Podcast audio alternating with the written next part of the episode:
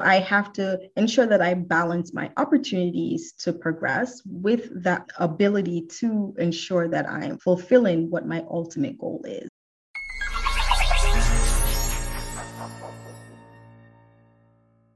Welcome to Doc Working, the Whole Physician Podcast. I'm Dr. Jen Barna, and I'm thrilled today to have with me Dr. Tamara Beckford. Dr. Beckford is a board certified emergency physician, wellness expert, health equity champion, and speaker. She is the CEO of the You Are Caring Society, where she helps busy professional women put their health and wellness first without guilt. Dr. Beckford is the host of the Docs Who Care podcast, where she interviews doctors from all over the world and discusses common medical conditions in a fun way while skipping all the jargon. And most recently, Dr. Beckford has been on the front lines battling the surge of COVID 19 in the community. Welcome to Doc Working, the Whole Physician Podcast, Dr. Beckford, and thank you for joining us despite your super busy schedule. I'm so grateful that you're here. Oh, thank you for having me. I'm very, very excited. Wonderful. I'm so interested in hearing about your life. You're doing such interesting things, and I'd love to know an overview of how you came to be where you are now, even going back to your journey as a pre medical mm-hmm. student? Wonderful question, right? Brings us back to memory lane, which is always a fascinating time. So, my journey into medicine really started with a journey in uh, the love of science. And I'll go back a little bit further before even pre med to my exposure to medicine. I actually thought I was going to be a pharmacist. And I was there doing a summer program, trying to shadow pharmacists. And the pharmacist had no idea what to do with this high school student. So they said, you know what, let me have you file some medical records in numerical order. This was paper chart era for those who remember. And I was like, I don't know if this is what I want to do. I think I want to interact with people. And unfortunately, I was just placed in a little basement with these boxes. And I said, all right, that's not going to be fun. So I reapplied and I got exposed to medicine. I got exposed to shadowing a doctor. And I said, oh, this is awesome. I'm talking to people. I really like this. And then as the years went by, I kept kept on trying to get exposed to medicine as much as possible. And I applied to other programs. Now, this is as an undergrad. I applied to a program where I was able to shadow physicians and I was able to shadow a emergency medicine physician. I thought this is fascinating because the first of all, she was a female and she was pregnant and she was still like in charge and doing all these wonderful things that we do in the emergency medicine. And it was a teaching hospital. So she had residents and I thought that this was wonderful. So I'm like, how did she do this? She, she did all of this and she was just a very normal person. She was just easy to approach. She loved what she she did, she made it seem as if this is a possible life for you. This is not far fetched. It's not fantasy. And from then on, I said, I think I like emergency medicine. The pace is good. You get to do procedures. And you're also, of course, in the 20s, at that point, yeah, very early 20s, right? Or teens, you're like, oh, the up and down schedule. This is so cool. I can be off when everyone else is sleeping. So I got that exposure. While in medical school, I was also exposed to another wonderful physician. This is Dr. Tiffany Murano. I think she just got this wonderful position position as either chair or assistant chair at Columbia. But she was just another fascinating doc. She was just very cool. She's fascinating. She's funny, she laughs, and she is just an excellent doctor. So, those exposure in my early years really led me to say, okay, I think I want to do emergency medicine because this is what all the cool people are doing in medicine. And also, it's really led to my personality, being able to interact with people, being able to really help at a very, very quick pace, building that bond in order to really help someone. Because if you think about emergency medicine, 20 minutes ago, you didn't know who I was, but I step in the room and you have to trust me that I'm going to really take excellent care of you and really get you feeling comfortable or pass you on to the person that can get you there, but really stabilize you. That's one of the fascinating aspects of emergency medicine that I love and that I work towards being excellent at. Wow. I love the story that your life was so influenced by just a coincidence of meeting a couple of people who were so in line with what you value. Mm-hmm. And I can imagine that you would be tremendous in any specialty, but it influenced you to go into emergency medicine, which I'm sure has been a phenomenal specialty to choose. How have you worked your schedule out since you've been practicing mm-hmm. in order to do all the things you do in addition to that? Oh, that's a wonderful question. The first few years, you know, I've been practicing now for almost 13, 14 years. And the first few years, I just practiced whatever schedule I got, I was just okay with it. After a while, as you progress on and you're starting to develop additional interests, one of the aspects of emergency medicine is that our schedule is usually very erratic. So it's challenging to develop a hobby or a class that you want to go to. For example, if someone wants to do their CrossFit, CrossFit is on Mondays and Wednesdays, or you want to play a part of a league. This Wednesday, I might be available, but I might not be available the Wednesday after. And so that posed a lot of challenge. What I was able to negotiate, and this is after having my second child, is to work just nights only. So I had a prior colleague who was doing that shift, and then she decided to move on from working that night shift. So I just asked, and I was able to be able to do that. So I work just nights. So now I am the nocturnist. so nocturnal emergency medicine. It has its challenges because I work on the busiest nights in the ER. But what I'm able to do on my time off is things like this, right? Able to do the podcast. I'm able to venture into entrepreneurship, to learn from others, and to meet fascinating people, especially throughout these last few years. But that's the trade off, right? I work nights in order to do these things in the daytime. Wow. Thank you even more for being here recording with me in the middle of the day. So mm-hmm. you have two kids, is that right? Correct. Terrific. So you're a doctor mom as well, and we share that experience. And I think a lot of our listeners are interested in hearing about balancing all of that. And that's really what we're about at Doc Working, creating the best life for you based on what matters most to you personally mm-hmm. as a physician and as a healthcare worker. And so I would love to hear more about self care. I want to know how in the world are you finding time for that with your schedule and with being a mom Um, and the work, of course, in the hospital itself? Absolutely. Fantastic question. How do you find that time? And I, I get asked this question a lot. And it's to the point that I started thinking, like, wow, I guess I am doing a lot of things. And that's the biggest aspect. So I do have my parents in March of last year. Yeah, they retired, and I was like, oh yeah. But the retirement really is for them, and they get to really enjoy being with our family. They moved from New Jersey, so all of my formative years, I grew up in New Jersey, and I've been in Houston for almost 14 years. During that time, my parents would get to come and see the kids every once in a while. But after retirement, they said that they wanted to move down here and be a part of the children's lives. So they helped me on the weekends. One day a week, they will take and pick the kids up from school and they get to spend time and they get to spoil the kids. And then the rest of the week, I have to unspoil them. For those who have grandparents and the kids or their grandparents, we all understand.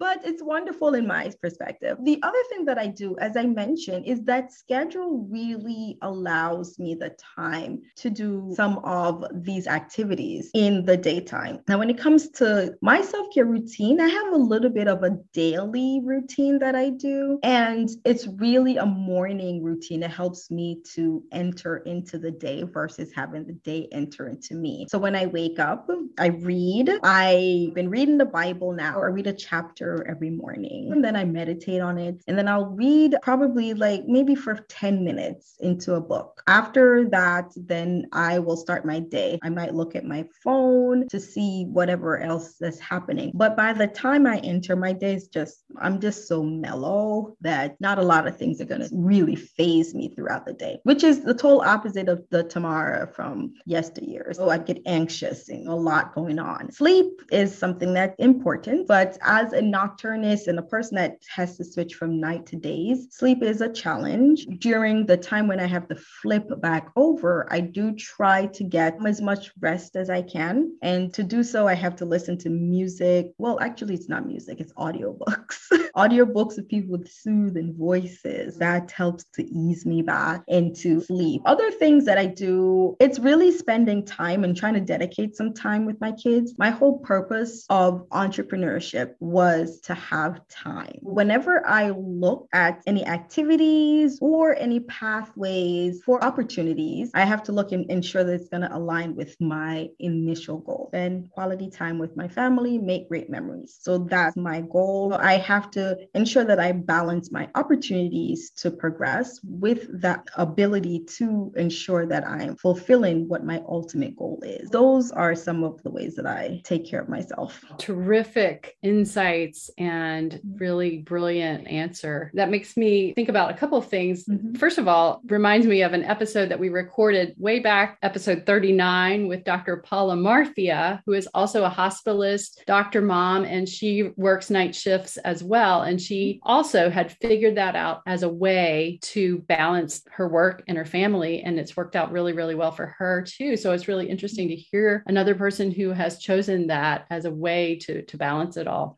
And then hearing you describe your morning routine also makes me think about a book. I'm curious if you've read Miracle Morning by Hal Miracle, Elrod. Yes. So actually, I read Miracle Equation, which was his book after Miracle Morning. He talked about it. And so I got just a small insight into Miracle Mornings, but that is correct, is one of the reasons why I've patterned that off of Miracle Morning. Oh, I love that. I'm going to have to check out the next book. So, oh, Miracle Equations. Oh, it is awesome. Fantastic. I'm going to check that out. And we'll include that in the show note. The other thing that listening to you really made me think about is what a fabulous job you've done creating boundaries for yourself and around the things that you value the most and picking and choosing things according to a bigger plan and focusing on your vision for yourself. So mm-hmm. I think you're you're a tremendous example. Mm-hmm. I love to hear about that. Now you have started your caringdocs.com. You have the Docs Who Care podcast and then the You Are Caring Society.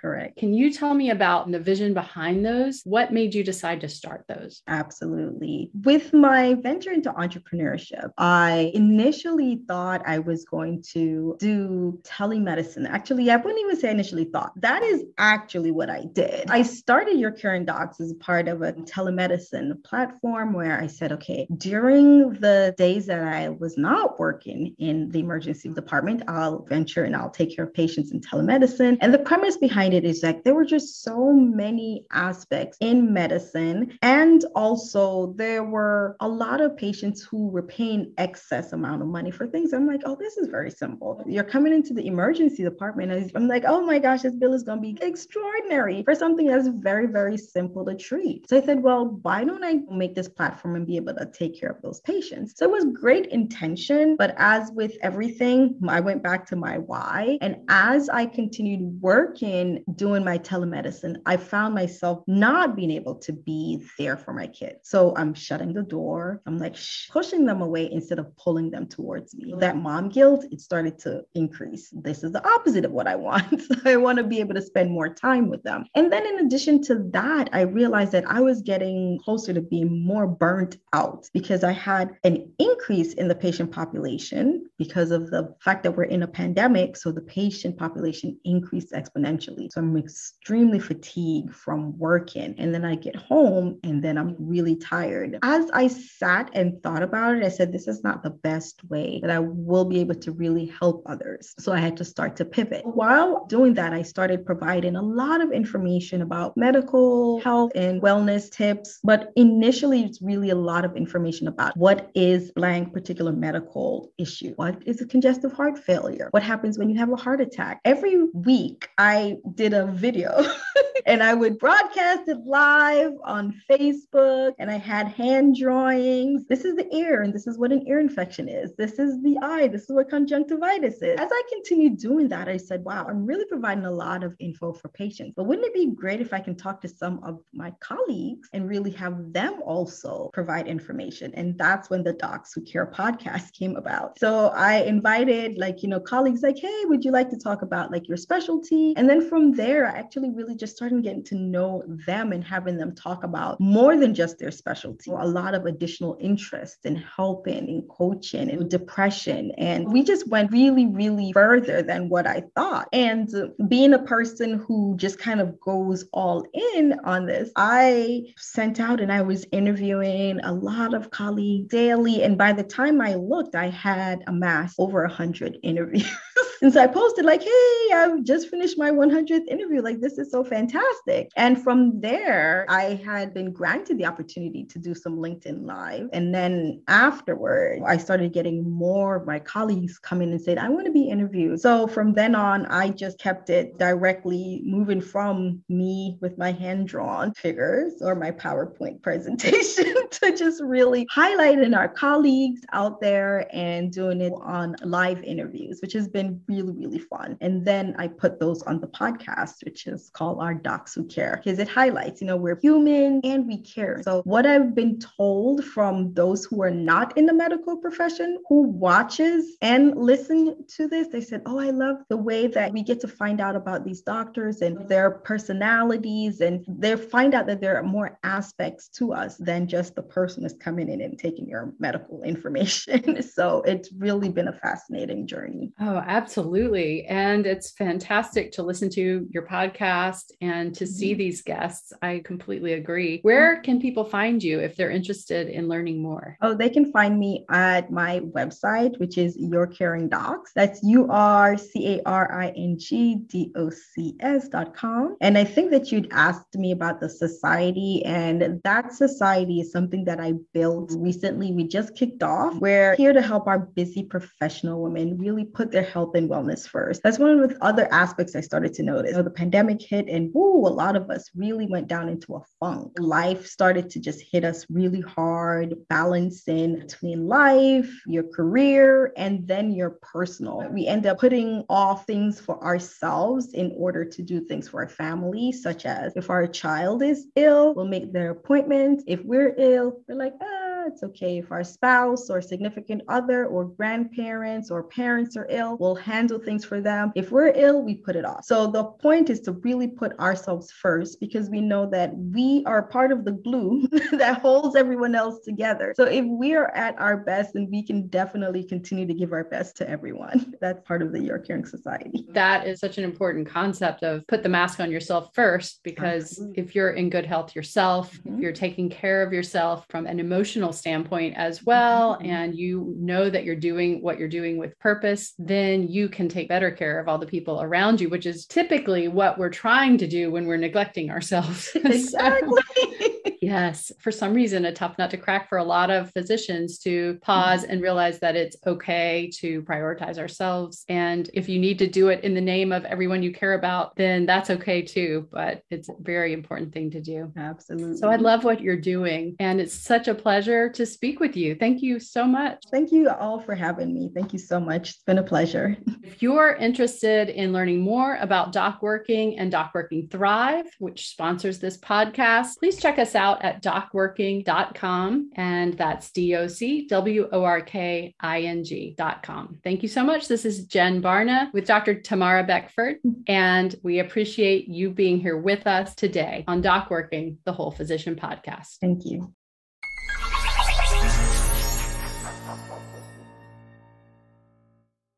I'm Amanda Taryn, producer of Doc Working, the Whole Physician Podcast. Thank you so much for listening. Please don't forget to like and subscribe and head over to docworking.com to see all we have to offer.